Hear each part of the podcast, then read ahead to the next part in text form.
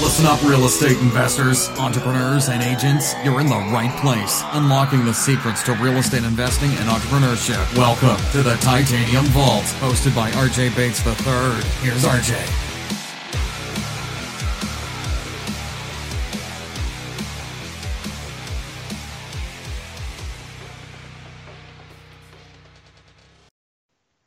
Hello and welcome to the Titanium Vault. I'm your host, RJ Bates.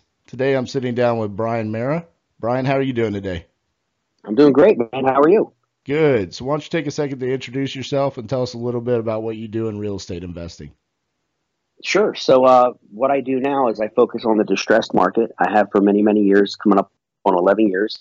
Uh, specifically, the majority of my deals and what I've done in the past have been short sales. Uh, more recently, over the last six months, I've been moving into what's called a high equity pre foreclosure model. Uh, but but again, still in the distressed uh, the distressed space. Awesome. And what markets are you currently investing in? Nationwide. Um, I've I've built a nationwide business many years ago.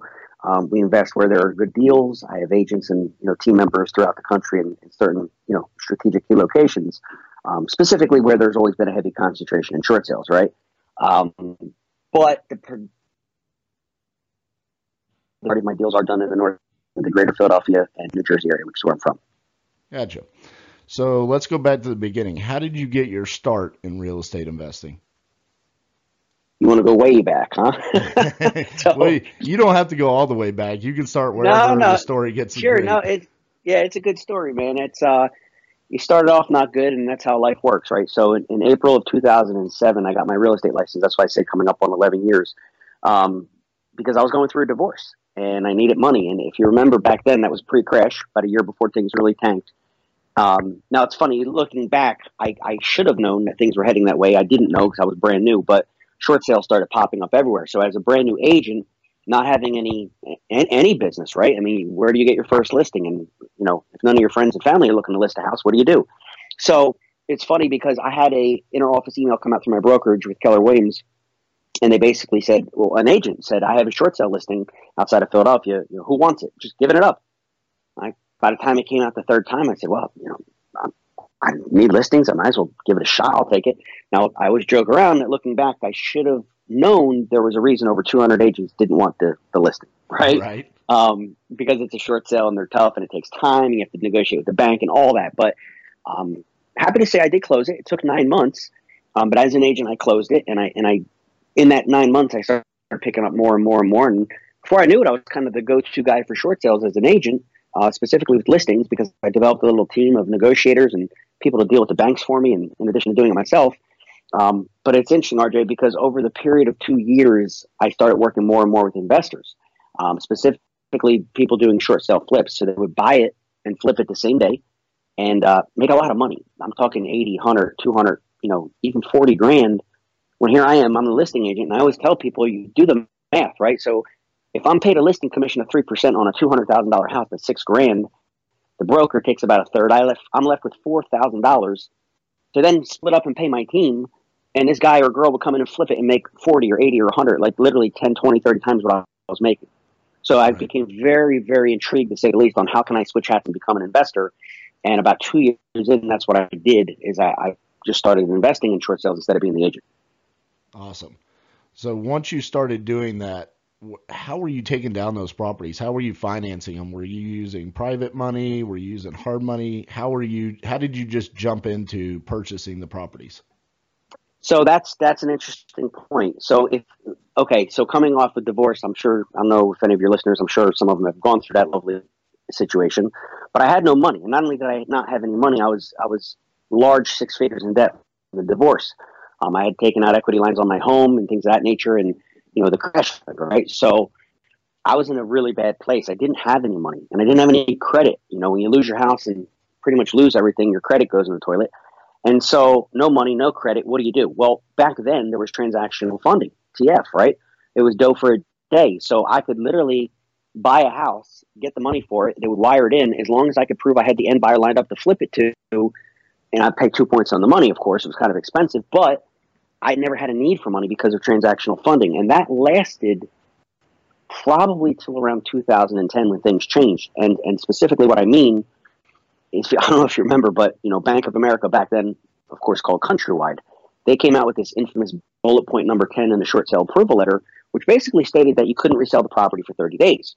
Mm-hmm. Now, the problem is that, well, transactional funding doesn't work for 30 days. It works for 24 hours.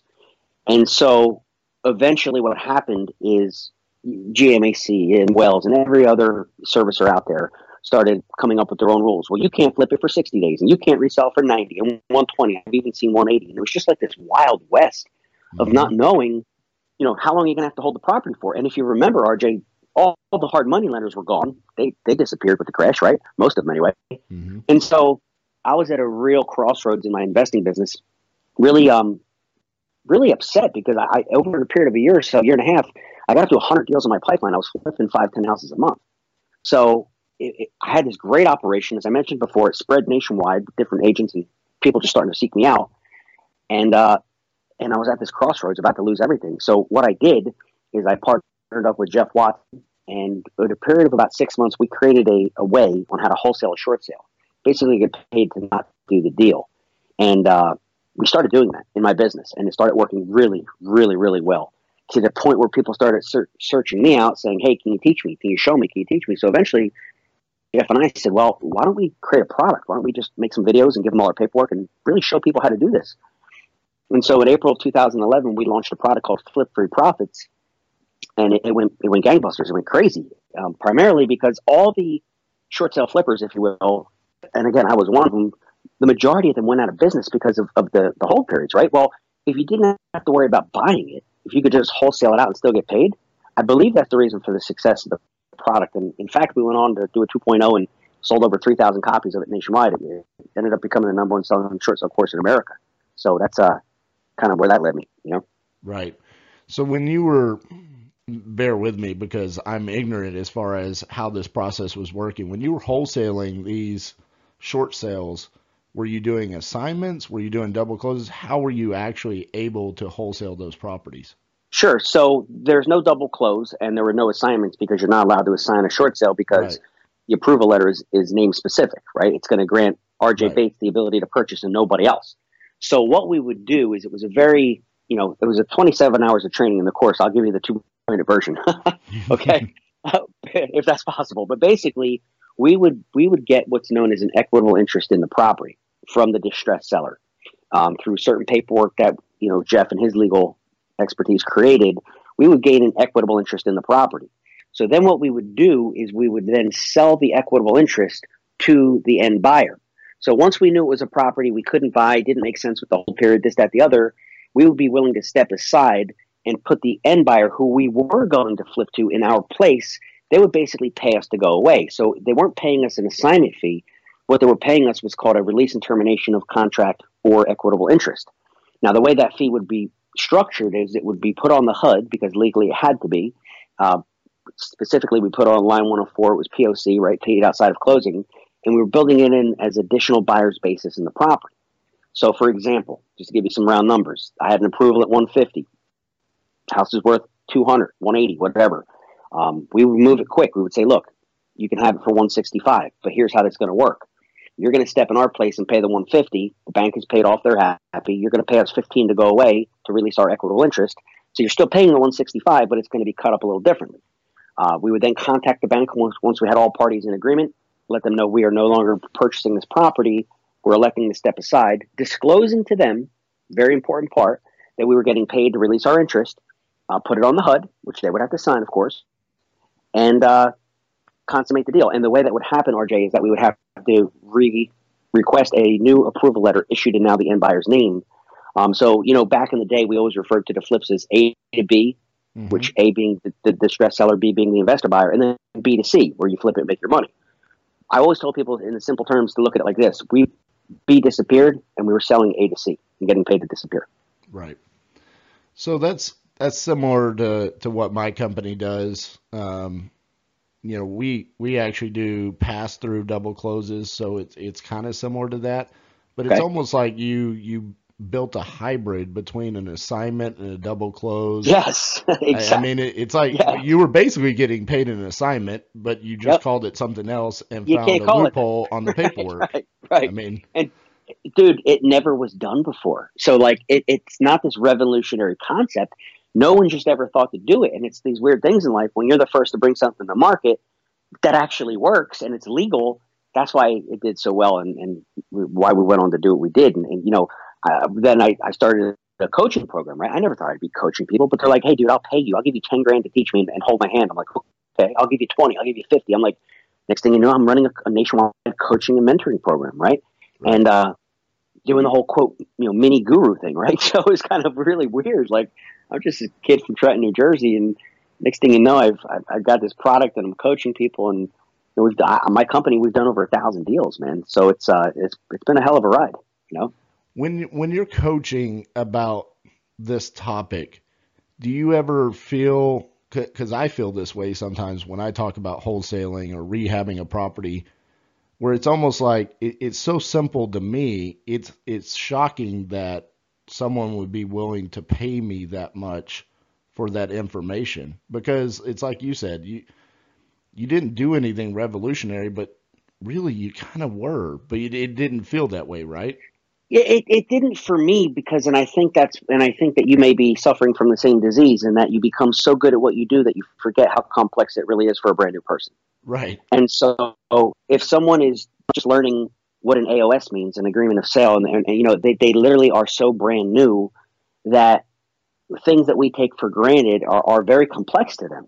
And so for me, specifically in short sales, because there's so many moving parts and how do you differentiate between a first and a second? There's different negotiating strategies. What about a jumbo an fha a va you know there's so many different moving parts in a short sale and all the different loan types and each one requiring a different level of negotiation and pricing strategy so it actually is a very complex model you know to the point where i i got i, I was coaching at one at one point 36 people at one point now here's the thing unlike these big shot gurus I wasn't having them call some call center, right? I always joke around because people will drain their, their retirement accounts. And what do they get, dude? They're getting, they're getting, you know, a 24 year old kid on a headset in Utah reading off a script, and that's their coach. We know that. Right. And, and, and, it's criminal. But because I actually work with people, like when we had our structured call every week and they had my cell phone, if things went wrong, they could always call me. That's why all the people I worked with were always successful, the high majority of them anyway, because just walking them through. And, it, and you know, it's not even no much. You, you say, well, they bought your course. Why would they need to work with you? Because to work through a deal and all the questions that come up, and, and really it was more a, like a consultative type basis, of course, with a structured call each week. But um, I really went out of my way to provide value for people. And in fact, the only reason I stopped coaching is because number one, it was taking away from my real estate investing business. I wasn't able to do as many deals being a coach, right, or guru, whatever you want to call it. Right. And secondly, secondly, man, I, I was scaling up to the point where I knew the only other way for me to continue to go would be to get one of those call centers and me step out of the picture. And I, in good conscience, I, in good conscience, I couldn't do that. I, I right. just couldn't do that. If, if they, if I wasn't going to, if I'm going to take your money, you're going to be successful, or I'm at least damn well going to try, and you're going to work directly with me. And right. so I, I kind of was at a crossroads, and that's why I eventually shut it all down. Stopped selling the product, shut down the coaching, and you know went a different way. Yeah, going back to something you said at the beginning of that statement, you know, talking about being an expert at something. I remember the first time someone tried to teach me to do a subject to the existing mortgage. Mm-hmm. I remember I was blown away. I mean, for like half the day, I was like, "No, that's not what? real. You can't." Would anybody do really that. do that? right, right, right. I was like, "No, this just doesn't make sense. Like what you're telling me, this this seems like a scam. There's right, no right. way." And then it's like I started looking it up and I started asking other investors and it's like they're like, "Oh yeah, dude, I do that all the time. That's how I've built my rental portfolio." And I'm going, "Wow, really?" And now after several years of doing that, I'll have people reach out to me and they're like, "Hey, RJ, I've got this deal. Can you help me?" And I'm like, "Yeah, I think we should do a subject to." And they're like, "What is that?" Right. And it, exactly. it's the same thing. It's like just over time, it just becomes like second nature. Like that's what you're supposed to do. And and you're right. It is kind of like you get numb to the fact that there was a point in time where when I was told that literally for like 24 hours, I did not believe it. I was like, mm-hmm. this is a lie. You are trying to get me in trouble. There's no way in the world I can do that. And so I, I get it. So how long did that process or how long did you have to stick with doing that with the short sales? Do you still have to do it that way, or have you has the model like shifted and changed over time? No, it's so. Here's the thing: it, it still works. It works almost 100 percent of the time. The only time it doesn't work is sometimes a lender will say, "Well, thank you for disclosing that you're getting paid to step aside, but in our particular, our investor doesn't want you making any money, so we thank you for disclosing that, but we're not going to allow you to get paid." So you're if you want to step aside and give us that extra money, we'll do we'll still let the buyer, you know, get the house, but you're not getting anything. That's happened to me. I can count it on one hand. Literally four times. Four times in, you know, what, nine years, eight, nine years. So it still works like almost all the time, right? And the only danger, you know, you have of running into is you're going to work the whole deal and you may get one of those little private lenders you know, because generally your big your big box, your Fannie Freddie, they they just want listen. They've gone through their valuation. They know what they need to net. They don't want to foreclose. They're like, okay, we don't care if you get it. Mickey Mouse gets it. If you're getting a little money to go away, they don't care. They just they don't care. They just want to consummate the deal. You know, right? So it's, still pretty, yeah, it's pretty similar to what we do when you know when we wholesale a property, be it whatever kind of property it is. We always choose to double close rather than do an assignment. And the reason right. why is because when we got started I was always told, well, do an assignment because it's cheaper and you're, you're not losing some of your profit on the fees. But if you're going to make a lot of money and you don't want your buyer to know how much money you're making, then do a double close. And I was like, well, yeah. that's kind of dumb because you're essentially letting your buyer know when you double close, like, hey, I'm making a lot of money on this deal. and so I was like, we're just going to double close everything. Right. And the only time I don't want to do a double close is if the buyer specifically asks me, hey, I'm going to sell this. My buyer's probably going to be FHA, and I'm going to need to close it in less than 90 days. So can you please assign it? I don't care what you're right. making. That's now, the only time I will do that. But we disclose it as well. And I have never had the seller mess up the deal because of the disclosure where we're saying, you know, here's our double escrow agreement and you're right. right. I mean, it, you just have to do things the right way. And those disclosures, like you said, thousands of deals, less than a handful of times has it ever come back to bite you in the ass. So, well, interestingly enough, you, you brought up a couple really good points. First of all, you mentioned FHA. Now, when we're asking someone to step aside, or excuse me, we're stepping aside for someone and asking them to pay us to do so, it requires they have cash, right? Right. So if they if they don't have that fifteen or twenty or God, we I, I've had coaching students make six figures on releases. Um, with in all fairness, the average being around eight to ten thousand dollars. So it's not this you know huge deal, but to get eight to ten grand to step aside is not a bad it's not a bad payday, right? For for a house you never had to buy. That's what I was absolutely. Told. But here's the thing, FHA they're they're they're putting down three and a half percent, and then they get a gift letter from their dad, and they don't have the money. So what do you do? We generally try to steer away from the FHA buyers. Another thing that we couldn't do, and this is the other reason it wouldn't work, is with the FHA you couldn't put another liens so, like, let's say someone owed us 15 grand. Well, we'll do interest only payments. We'll write up a note, we'll write up a little mortgage, and we'll, we'll hold that, you know, we'll hold that back for them so they can make mm-hmm. payments to pay the release. And to them, the numbers is, see, RJ, as long as the numbers make sense, right? They're like, listen, I'm getting a 180 or 190 thousand dollar house for 165. Yes, it's being cut up to 150 and, and 15 in my example from earlier, they know they're getting a deal. So what we found they'll do, even the FHA buyers, they'll they'll talk to grandma, they'll they'll sell the, uh, something. You know what I mean? They'll come right. up with the money, and either we just say, okay, fine, you know, you came up with eight of the fifteen, whatever, we'll take it and move on, or we would write up a note, um, which is what got me into the note business, by the way, and uh, you know, and then we started, you know, trading paper on the back end, which is pretty cool. Right.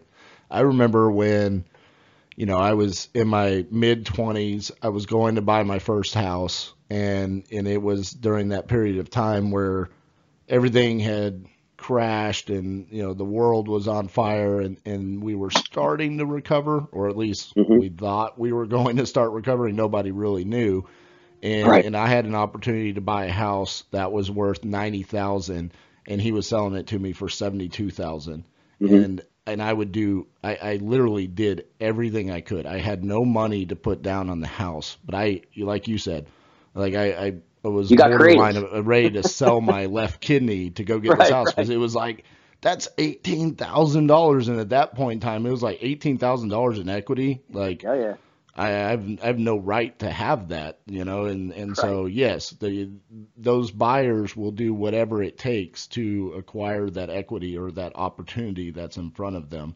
Yeah. So you talk about your note business. Why don't you go into that? How what does that look like now, and how did you get started in the note buying business? Well, just as I just mentioned, I, so I never really got into what people traditionally consider notes, like buying your non-performing notes and either getting them to reperform or you know you know selling them off, all that nature.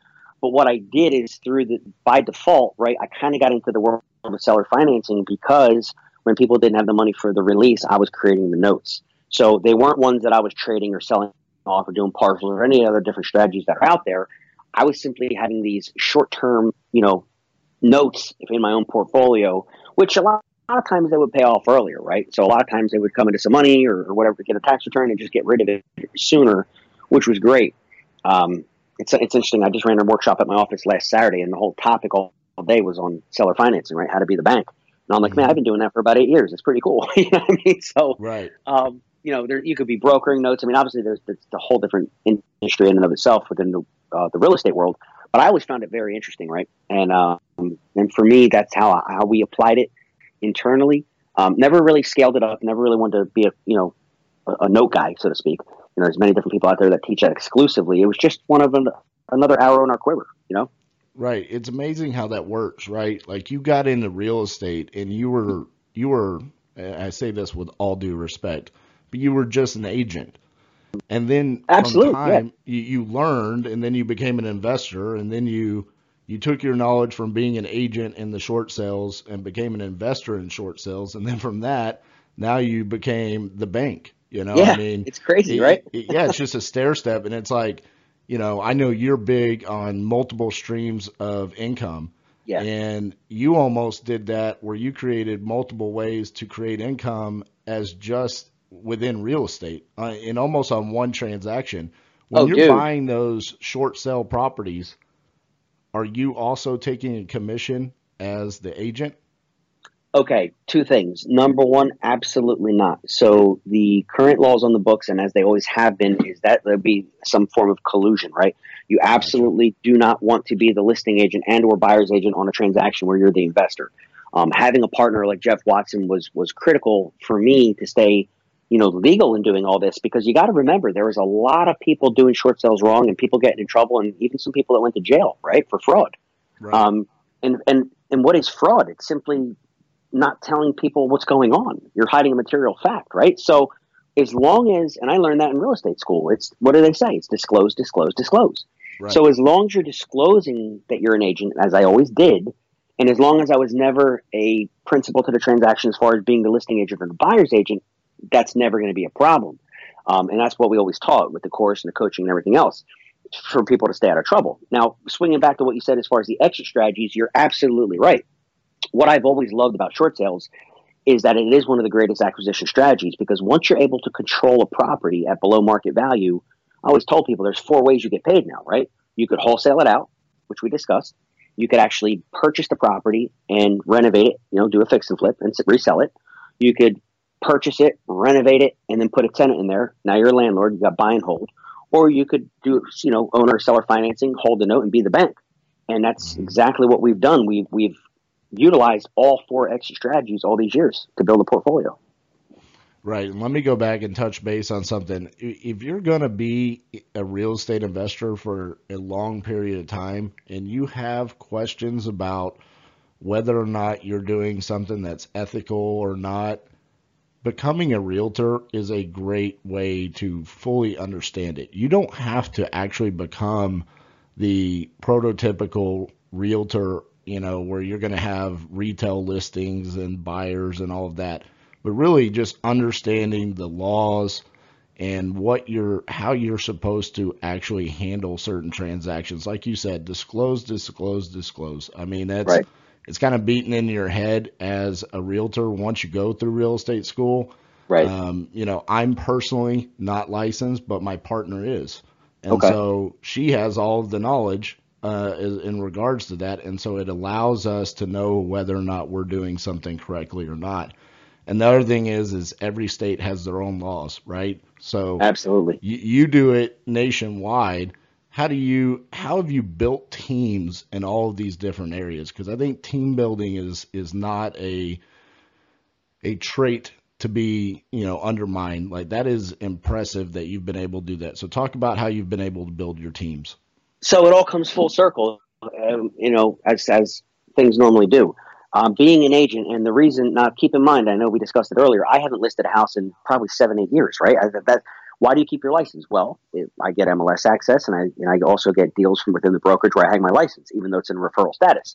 But I still mm-hmm. keep it for that very reason. And in fact, RJ, one of the biggest questions I would always get from new students is, "Well, do I need my license?" Well, the answer is no. You don't need it, but it sure as hell would help you if you can go and get it, right? Right. So I always gave that advice and counsel as far as getting a license. Now, to answer your question, that's exactly how I would build teams nationwide. So my particular brokerage is Keller Williams. And I chose a larger one with a nationwide presence for that very reason. And so let's say, so let's back up a second. Where I would get my deals and where I still get them is through marketing. So I'm very public when it comes to Facebook, social media, LinkedIn. I grew a, you know, custom homegrown 50,000 person email list of nationwide investors and realtors by doing video blogs and all the different things I've done. So by putting out a weekly newsletter, I'm still to this day getting people calling me from Houston or from Seattle or you name it, all around the country. Hey, bro, I got a deal. Would you be interested in doing it? Now, what, when I got started, or even now, if it's an area where I don't have a team, I simply will go on the intranet for Keller Williams, find the, clo- the closest local office, call the team leader, the broker, and say, who are your top three agents that, that know all about short sales, the distressed experts? I'll get on the phone, I'll talk with them, I'll pick one and say, basically, hey, I got a listing for you. Um, it's a deal we can work together. I'll do all, all the work with the bank you know, you'll never talk to the bank. I'll never touch your commission. Let's let's roll and do a deal together. Um, so that's always been my strategy, and it's always worked out really, really well. That's pretty impressive that you've been able to leverage working with a larger larger brokerage like that, and and been able to grow and expand your business across those markets. When you're taking these down in you know, say it's just a remote market that you don't have a team set up. So, for example, if I found you a deal in Dallas, mm-hmm. you're going to contact the Keller Williams broker or office here in Dallas, Texas. Exactly. Is your plan to just wholesale that? Um, so, interestingly enough, the majority of ones that were out of the area were wholesaled because I don't have a contracting crew on the ground. I don't have, you know, I, I literally most of the deals I've done, RJ, I've never seen the house and I've never right. met the seller or talked to the seller. And with my negotiators, I don't even talk to the bank. So people always laugh like, well, what, what the hell do you do? Well, I, I I'm, I'm a consultant. I'm a armchair quarterback. You know what I mean? right. So, but you know, I'm a deal maker. I'm, I, I put I put things together. But at the end of the day, majority of them were wholesaled. We have done um, remote fix and flips, and fortunately, they've worked out. But I could probably count them on two hands. Like I, we did a couple in Vegas, and you know what I mean. So right. a little more challenging when you're you're physically not there. But again, that's where you rely. In my case, the only times I, I did fix and flips remotely um, as a strategy, as an extra strategy, would be when I was really comfortable with the listing agent and I knew that they knew that area like the back of their hand. They were a true local area expert. And secondly, when there was a local coaching student that was working with me that actually that was their stomping ground, they knew the area. So between the agent and the investor, generally a coaching student of mine, um, that's when I would get in JV on a deal and, and do a remote fix and flip. How did you know that you were going to be able to wholesale that property? How did you know you would have a buyer in a market that you've never wholesaled a property in before? Easy, because I'm confident in my ability to negotiate a price that I know somebody will buy it, right? And what do they say? What sells a house? It's it's your location, it's your condition, and your price. With price clearly being the ultimate indicator. And I knew that with the strategies of negotiating and how we can get the value down and get these discounts, that it may not make sense for a fix and flip, but I sure as hell could find someone to wholesale it to and pick up a quick five, ten grand. And it, and it almost never failed. That's pretty impressive. I mean, I've done a lot of virtual wholesaling, and and a lot of times what has kind of chosen our markets to go to is knowing that we have buyers and, and it sounds to me like you've always gone to wherever the deal was. Yeah. So we've kind of had different strategies. You've just followed the deal. I followed the buyers. Um, so that's it's kind of impressive. That's, well, it's a, the that's a different way of thinking. It's a complete polar opposite because I knew. Now, keep one thing in mind: all short sales, one of the legal requirements is that it has to be listed on the MLS. So granted, um, it would go pended or under contract right away with my offer. But at some point when we knew that we would have to release our interest, we simply flipped that listing active. And so I would utilize the MLS knowing that I could put the right price, the negotiated price plus a little bump up for me, where finding a buyer was never a problem. To this day, RJ, I don't have a buyer's list. I never had one, never needed one. That's crazy. Right? That's crazy. You know, I say this sometimes, but uh, this is an interview unlike any other. I mean, I, I'm I'm learning a lot over here. I I hope people listen to this because there's a lot of valuable information. it's fun, interview. man. You know, I cool. mean, that's that's crazy. I mean, I I you know, you, you get to a certain point where you're kind of like, you know, I, as far as this podcast goes, sometimes I worry like, you know, I'm just going to give the same content over and over right. and over again. This one, uh, I'm learning a lot. I'm learning ways to do do short sales and different deals. Man. There you go, man. I feel like I'm gonna have to like PayPal you some money afterwards yeah, for right. the education. Those days so, are over. Uh, I don't coach anymore. Consider it free. Right? free. so you always talk about on Facebook. You do. You have a great, you know, presence on there. You're constantly giving out content. Yeah. You talk about multiple streams of income. Why do you think that's important? And kind of what are some of the different ways that you've been able to create multiple streams of income for you? Oh, dude, I, I, I counted it up. I literally have seven different ways I get paid now. You know, um, I started um, the oldest one, an IT staffing firm, basically a headhunting company in the late 90s. Um, technically incorporated went into real business in 01. So you're talking 17 years. I still have an ownership interest in that business. I don't work it, I don't maintain it, but I have an ownership interest which pays me residually. So, you know, people ha- don't know that about me, but I, I've always had numerous streams of income, right? I'm still working in a consultative basis, although I'm not, quote, coaching anymore, with prior students who just want to be able to rely on me when they have trouble. And they'll say, listen, I'll give you 10% of my deal, but I'm going to call you and ask you questions. And if we get, you know, hung up with the bank and sure, you know, there's another stream of income, right? I get mm-hmm. referrals by being a licensed agent. I'm, I'm, a referral agent. So when my brother wants to buy a house, right, which he does, you know, he's an investor and put me down as the buyer's agent. Well, there's another 5, 10, 15 grand, right? So I'm a mm-hmm. big believer in that. Um, locally now, I'm marketing for the online education company Renatus. So they have the full university of classes. Well, when someone enrolls in the classes, they pay me. It's another stream of income, dude. So it's like, and I'm and I'm doing my investment deals, and then lastly, I'm in the health and fitness industry now with the human growth hormone. I was talking to you about that. I'm big into, mm-hmm. you know, being a cancer survivor. Um, and I don't know if I ever told you that, but when I was 18, I was diagnosed with stage four terminal cancer, and so wow. I went through a lot. You know, and you know, the whole Sunday story is the Lord ended up healing me. It was a miraculous healing because the chemo and all the surgeries didn't work. But I allowed myself through work and all those years to get really out of shape, and I was obese at one point, and I, I ended up losing over 80 pounds and changed my life around. And I've always had a, a real interest and passion for, for health and wellness and fitness. So with this human growth hormone that came out and, you know, me having the opportunity to market that and help people change their lives, that's, that's my newest income stream. So yeah, dude, I'm a unique person. I just, I really believe in having all different streams because if one dries up, you got six more, right? And and I think it's right. sad and scary, frankly, that most people have one. They have their job, and that's all they have or, or, or maybe they have their business. And if something turns, they're, they're the people that are going to be calling me to do a short sale. Right. And, I don't, and I don't say that with any disrespect, but that, that's how life changes, right? So, you know, with you surviving cancer and, you know, you talk about it being a miraculous healing. Yeah. You know, I'm assuming that has a lot to do with your drive and your purpose, but uh, altogether, what is your why and, and your driving force behind these businesses that you're creating and these systems and helping people? What's your why? You know, and I think that is, I, I reflect on that a lot. And having almost lost my life and thinking as an 18 year old man that it was over, um, when I lost all the hair and I was laying in Jefferson Hospital in Philadelphia and looking out the window thinking, is this it? You know, is this, is this, is this where I check out? When I, when I was healed and I, I did get better and get, get on with my life, I was I never knew what I wanted to do, and that's the funny thing. I had to drop out of college to get well. I never went back. I just started working, and so I've had so many different jobs. I, I joke around, but it's the truth. I've had 28 jobs in my life, and and I was fired from every one of them because I just, I guess that was an indicator I had to be an entrepreneur. I can't take orders real well, you know, but I just didn't know what it was going to be. Uh, whether it was the mortgage industry back in the day or the staffing company, right? And then and then through a another calamity, right, a life change, a divorce, I was put into real estate you know, 11 years ago. And that was the best decision I've ever made. So my passion, my drive, why I do what I do is because I believe that we're here on this planet to do more than just make money. We're here to impact lives. I think that the more people's lives I can help, you know, I was always very excited about helping people to short sale because they wouldn't have a foreclosure on their record. Don't right. throw don't throw in the towel. Don't let the bank do that to you. Don't don't just get that foreclosure, which will be on there for a decade. You know, ten years is a long time. Let's at least try the short sale so you can move on with your life. And I felt a real sense of gratitude from that. I really felt good helping people in that way.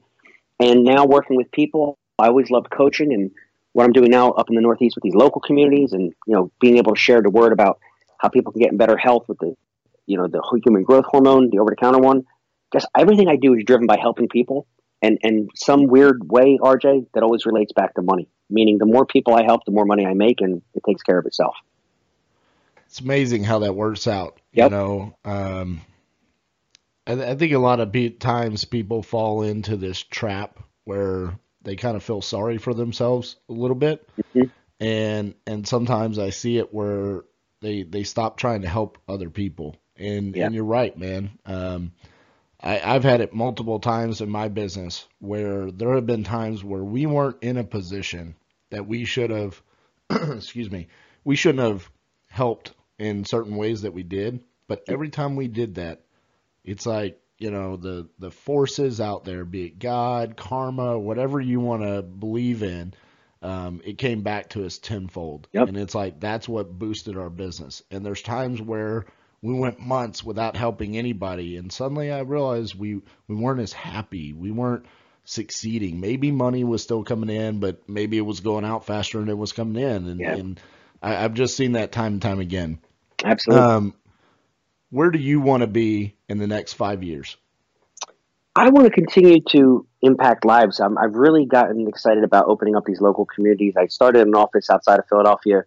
Uh, I call it a school, right? So people can plug in online, they get their classes, they take the education, which is awesome because I don't have to be the one teaching them, right?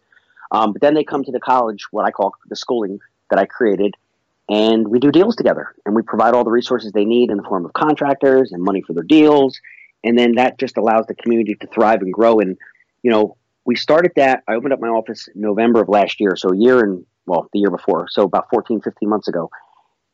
And we've already had over half a dozen people retire, you know, leave their full time jobs to become full time investors. And that alone, man, that to continue to do that, and if I look five years in the future and, and, and I, I see in my mind hundreds of people I'm going to set free, meaning moms and dads being able to, you know, be full time moms and dads and spend time with their kids and not miss the games and I, I believe that's my best way to impact society and, and really make a mark and do something. So we, I'm so passionate about that that after we opened up our first office, uh, we opened up another one in downtown Philadelphia, uh, two in New Jersey, North. We're opening up um, this coming Monday, the 12th. We are launching in Cherry Hill, South Jersey, and another one out in Pennsylvania in two months. So that'll be six offices in uh, schools, if you will, inside of a year and a half. So I'm on a really fast growth path with the real estate, and uh, I see myself doing that on a larger scale nationwide in the next five years. I love it, man. That's uh, that's amazing. And keep doing what you're doing. Thanks, uh, man. To to impact people's lives and, like you said, to to get them to financial freedom. Yep. Um, there's there's no better feeling than that. So, uh, congratulations on on getting that off the ground and uh, the quick success. Um, for listeners out there, if they want to contact you and reach you, what's the best way they can contact you? So everything is through my my website, which is the same email. So I came up with a branding um, when I didn't want to be known and, just for doing short sales anymore. It's so funny how life works. I, I came up with a brand, and it's called Investor Entourage. Right. So if if someone goes to my website, it's investorentourage.com. Similarly, my email is uh, Brian with an I, B R I A N at investorentourage.com they can go to my site, which is my blog, and read all about me and what we're doing these days, and you know how they can potentially get involved. Um, and then, of course, my email is that's my email. I, I, I, always respond. I always tell people I'm a little slow to respond on email because I get like 200 a day, but I will get back to you. okay, I promise. Right. It's not some robot. I personally will get back to you. It just may take me a little while, but uh, yeah, that that would be the best way for them to reach me. RJ. Awesome, man. Hey, thank you so much for sitting down with us. I know you're extremely busy, but I appreciate you taking the time to do this interview. There was some great content in this, and like I said, if nobody else listens to it, I learned a lot. So you impacted me today. So thank you so much well, for there, sitting down with us. Thank you for having me. And in all sincerity, getting back to what we closed this call with is if one person listens to this and they're driving in the car, they're at the gym, and you know, obviously your podcast has been extremely successful. So congratulations on that. Um, there, this could potentially be that one call, that one recording that changes somebody's life and pushes them over the edge. So you know what? I am going to do something different. I am going to start in real estate, or I'm going to take it to the next level. And and knowing that just having a casual conversation with you, with the with the ability of social media and technology to push it out to so many thousands of people, if I impacted one life by taking time to do this, it was totally worth it, dude. And I'll do it anytime. Damn straight, man. It's a great time to be alive, and it's a great time to impact people's lives. You yes, know, it we is. can reach more people's lives than than any other point in time in the history. So, yep. I love it. Thank you for sitting down with us, and we'll talk to you soon. Sounds good, brother. Have a good day. Thanks so much for listening to the Titanium Vault with your host, RJ Bates III. For more info and to stay up to date, visit www.podcast.thetitaniumvault.com and on facebook.com slash the Titanium Vault. If you enjoyed the episode, please rate and review, and we'll catch you next time on the Titanium Vault.